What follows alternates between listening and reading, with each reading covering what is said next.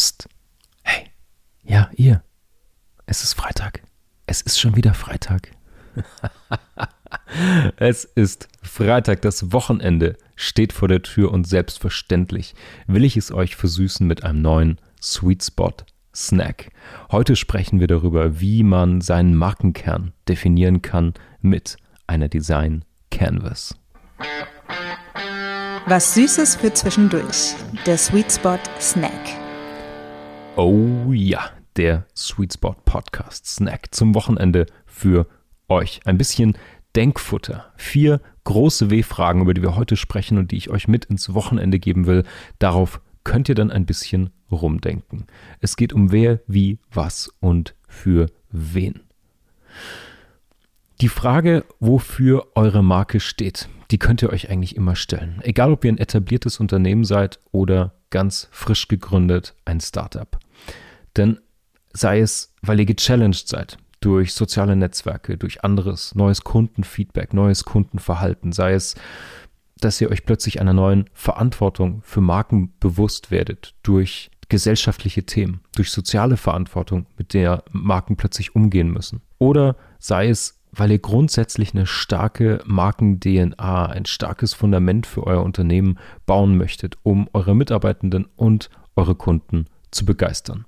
Das klingt natürlich gut und man beginnt dabei, indem man sich diese vier W-Fragen stellt. Und ich habe euch ein schönes Modell dafür mitgebracht, nämlich die Design Canvas ist eine Designstrategie aus einem Buch, das ich wertschätze, das heißt Leading Design von Jan-Erik Baas.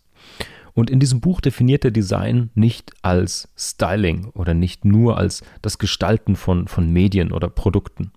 Design wird in diesem Buch als Kernkompetenz für Unternehmen definiert. Und so hat es damals auch meine Aufmerksamkeit geweckt, als junger Designer ähm, zu erkennen, dass das Arbeiten und Denken und Hinterfragen aus dem Designprozess eigentlich das komplette Unternehmen und die komplette Struktur eines Unternehmens ja, fördern und nach vorne bringen kann.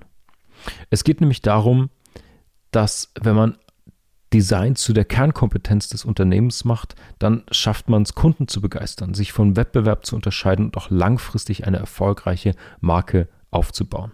Wie das funktioniert, darüber sprechen wir jetzt. Kleiner Disclaimer, ich habe das Buch schon eine ganze Weile. Ich schätze es auch, diese Modelle immer wieder abzuwandeln, zumindest die Grundgedanken auch anzuwenden, sowohl für meine Unternehmung als auch für meine Kunden. Und wenn ich ehrlich bin, eigentlich fürs ganze Leben. Denn wenn man Design ganzheitlich denkt, dann geht es darum, sich die richtigen Fragen zu stellen und die Antworten auf die richtige Art zu kombinieren. Und so kann man sich im Grunde jeden Aspekt, äh, sei es das Unternehmerische oder das Private, gestalten. Aber jetzt gehen wir mal rein und schauen uns diese Canvas an. Im Kern geht es um diese vier Fragen. Wer bin ich? Wer bin ich als Marke, als Unternehmen? Das heißt, es geht hier um die Werte, für die ich stehe, und das Markenversprechen, das ich gebe, ganz allgemein. Wie handele ich? Das heißt, hier geht es wirklich um die Ausgestaltung. Wie agiere ich? Wie trete ich auf? Das geht bis zu Designprinzipien. Wem verspreche ich denn etwas oder wem biete ich denn meine Leistungen an? Das heißt, hier geht es natürlich um die Kunden, vielleicht auch um andere Stakeholder, aber wir fokussieren uns jetzt mal auf die Kunden, also um Segmentierung, die richtigen Kanäle, die richtigen Märkte. Und natürlich das Was, das Produkt, die Interaktion, der Service, aber eben auch alle Touchpoints, die ein Kunde mit meiner Marke hat. Also das Was ist eigentlich das Erlebnis, das ich mit einer Marke habe. Und das ist ein wichtiges Grundprinzip, dass wir nicht nur in Produkten oder Dienstleistungen denken, sondern dass wir das Was als Markenerlebnis verstehen. Denn das Erlebnis mit der Marke beginnt vor dem Kauf, bevor ich das Produkt oder den Service erleben, erfahren kann und geht auch lang darüber hinaus über Rückfragen, Kundenservice, Empfehlungen, Treue, all diese Themen. Also das komplette Markenerlebnis ist auch ein, eigentlich ein eigener Snack. Vielleicht erzähle ich euch darüber in einem anderen Snack mal mehr. Und diese Canvas mit diesen vier Fragen deckt dann eben alles ab, was ein Unternehmen ausmacht wie es seinen Zweck erfüllt und wie es sogar Sinn stiften kann. Denn wenn man diese vier Aspekte aufeinander abstimmt, dann kreiert man ein Kundenerlebnis mit der Marke und damit eigentlich einen Sinn für diese Marke. Und das ist die Grundlage, um langfristig erfolgreich zu sein. Ich habe jetzt aus dem Buch ein paar Beispiele, die ich euch besprechen möchte. Die nehme ich jetzt direkt aus dem Buch. Hm, was auch noch ganz interessant ist, ähm, er spricht natürlich auch über die verschiedenen Verhältnisse, die diese vier Punkte zueinander haben. Zum Beispiel, wenn ihr fragt, bei dem Wem, also für wen machen wir das, unsere Kunden und das Was, das Angebot, da geht es natürlich um Relevanz. Wem bieten wir was an? Hm, was erzeugt die höchste Zufriedenheit? Ähm, welche Erkenntnisse können wir daraus ziehen? Es geht aber auch darum, wem bieten wir die Sache wie an? Also das Wie jetzt wirklich als Designprinzipien, da geht es um Attraktivität. Ähm, wie bieten wir das den Kunden so an, dass sie es als attraktiv und sinnvoll wahrnehmen? Und auch sehr, sehr spannend ist die Verbindung zwischen wer und wie, also unsere Marke und unser Handeln. Wofür stehen wir? Was sind unsere Werte? Und wie ist unser Handeln? Denn hier geht es um Authentizität. Ist unser Versprechen, wird es eingelöst in allem, was wir tun? Da gibt es noch viele andere Verbindungen. Dafür kann ich euch in den Show Notes das Buch verlinken. Äh, da könnt ihr mehr darüber lesen, denn dann wird es sehr, sehr spannend. Ich will euch noch ein paar Beispiele geben, bekannter Marken, die besonders gut zwei dieser W-Fragen verbinden und vielleicht auch sogar ein paar, die alle vier Ws sehr, sehr erfolgreich vereinen. Wir bleiben mal beim Discounter. da geht es um die Kategorie der Marktfokussierung. Das nennt sich Outside In, das heißt, die vom Markt kommen, vom Marktdenken her. Und dazu gehört zum Beispiel Aldi. Die verbinden das Wem und das Was. Also wem dient man und was erzeugt man. Das wäre hier so ein klassisches Beispiel. Das wäre eine opportunistische Ausrichtung, die man eben viel bei Handelsmarken oder diesen Fast-Moving Goods findet. Spannend ist es, wenn wir Fans gewinnen wollen als Marke. Also wir denken zum Beispiel an sowas wie Guinness, was wir schon mal besprochen hatten, oder Harley Davidson, die Motorräder. Die tun nämlich alles für ihre Fans, ähm, indem sie verbinden, dass wem man dient, also den Kundenfokus und das, wer man ist. Das heißt, hier geht es um die Wertschätzung den Kunden gegenüber. Das heißt, eine intensive Beziehung aufbauen, in die auch investieren und ja, die Identifizierung der Kundengruppe mit der Marke einfach bewusst gelebt wird. Spannend ist wiederum auch die Markenfokussierung. Das heißt, wir hatten schon den Markt bei den Discountern und jetzt geht es um die Markenfokussierung. Und die verbindet natürlich, wer man ist, mit dem, wie man handelt. Wir erinnern uns, das war eben auch die Verbindung mit der Authentizität. Und da geht es um das Inside-Out-Denken, also gerade das Gegenteil vom Markt, nämlich der Marke.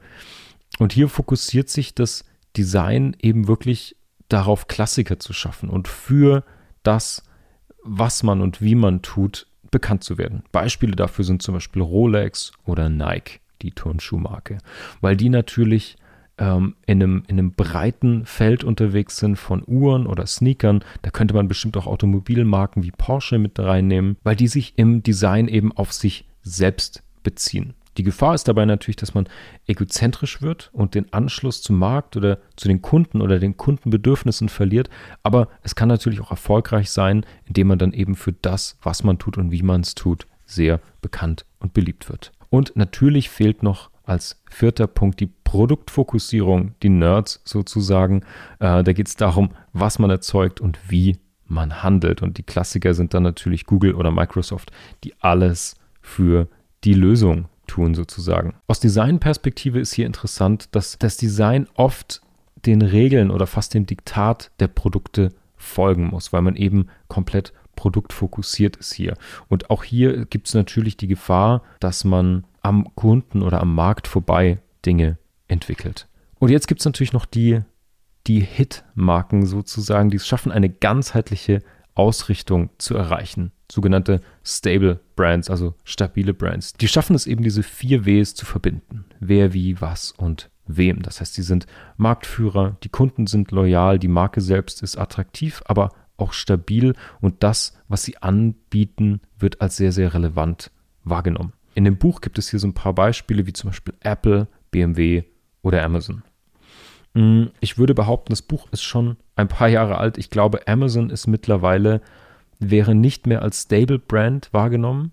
Ähm, dafür gab es zu viele Diskussionen in letzter Zeit darüber, wie die Marke denn von innen rausgeführt wird, mit welchen Werten die Marke denn gerade auftritt. Aber ich denke, sowas wie Apple gilt auf jeden Fall als stable Brand und wird auch so wahrgenommen. Das war jetzt natürlich nur ein ganz kurzer Exkurs, ein kleiner Blick durchs Schlüsselloch in diese spannende, spannende Frage, wie man eine Designstrategie denkt und auch aufsetzt und was man rausziehen kann aus der sauberen Beantwortung dieser vier W-Fragen. Ich kann euch dieses Buch ans Herz legen, wenn ihr ein bisschen stöbern wollt. Da geht es noch um ganz, ganz viele andere spannende Themen, vor allen Dingen eine erweiterte Perspektive auf den Designbegriff, wo es nicht um die Gestaltung von Medien oder Produkten geht, sondern wirklich um diesen designstrategischen Ansatz für Marken und Unternehmen. Das heißt, ich wünsche euch jetzt ein spannendes W-Fragen-Wochenende. Ich glaube, das wird euch allen ein bisschen im Kopf nachhallen, ähm, denn diese vier einfachen Fragen können durch die Verbindung zueinander und diese strategische Perspektive wirklich große, große Themen im Kopf aufmachen. Ich wünsche euch dabei viel Spaß und viel Erfolg. Wenn ihr eure Designstrategie jetzt entwickeln wollt oder mit gutem Design eine erfolgreiche Marke aufbauen möchtet, dann schaut doch mal rein auf sweetspot-studio.com und schreibt mir. Dann unterhalten wir uns mal über eure 4 Ws und entwickeln eine gute Designstrategie für eure Brand. In diesem Sinne, ich wünsche euch ein süßes Wochenende und wir hören uns nächste Woche Mittwoch wieder. Dieser Podcast wird produziert vom Sweet Spot Studio. Neue Episoden erscheinen jede Woche auf sweetspot-studio.com und überall, wo es Podcasts gibt.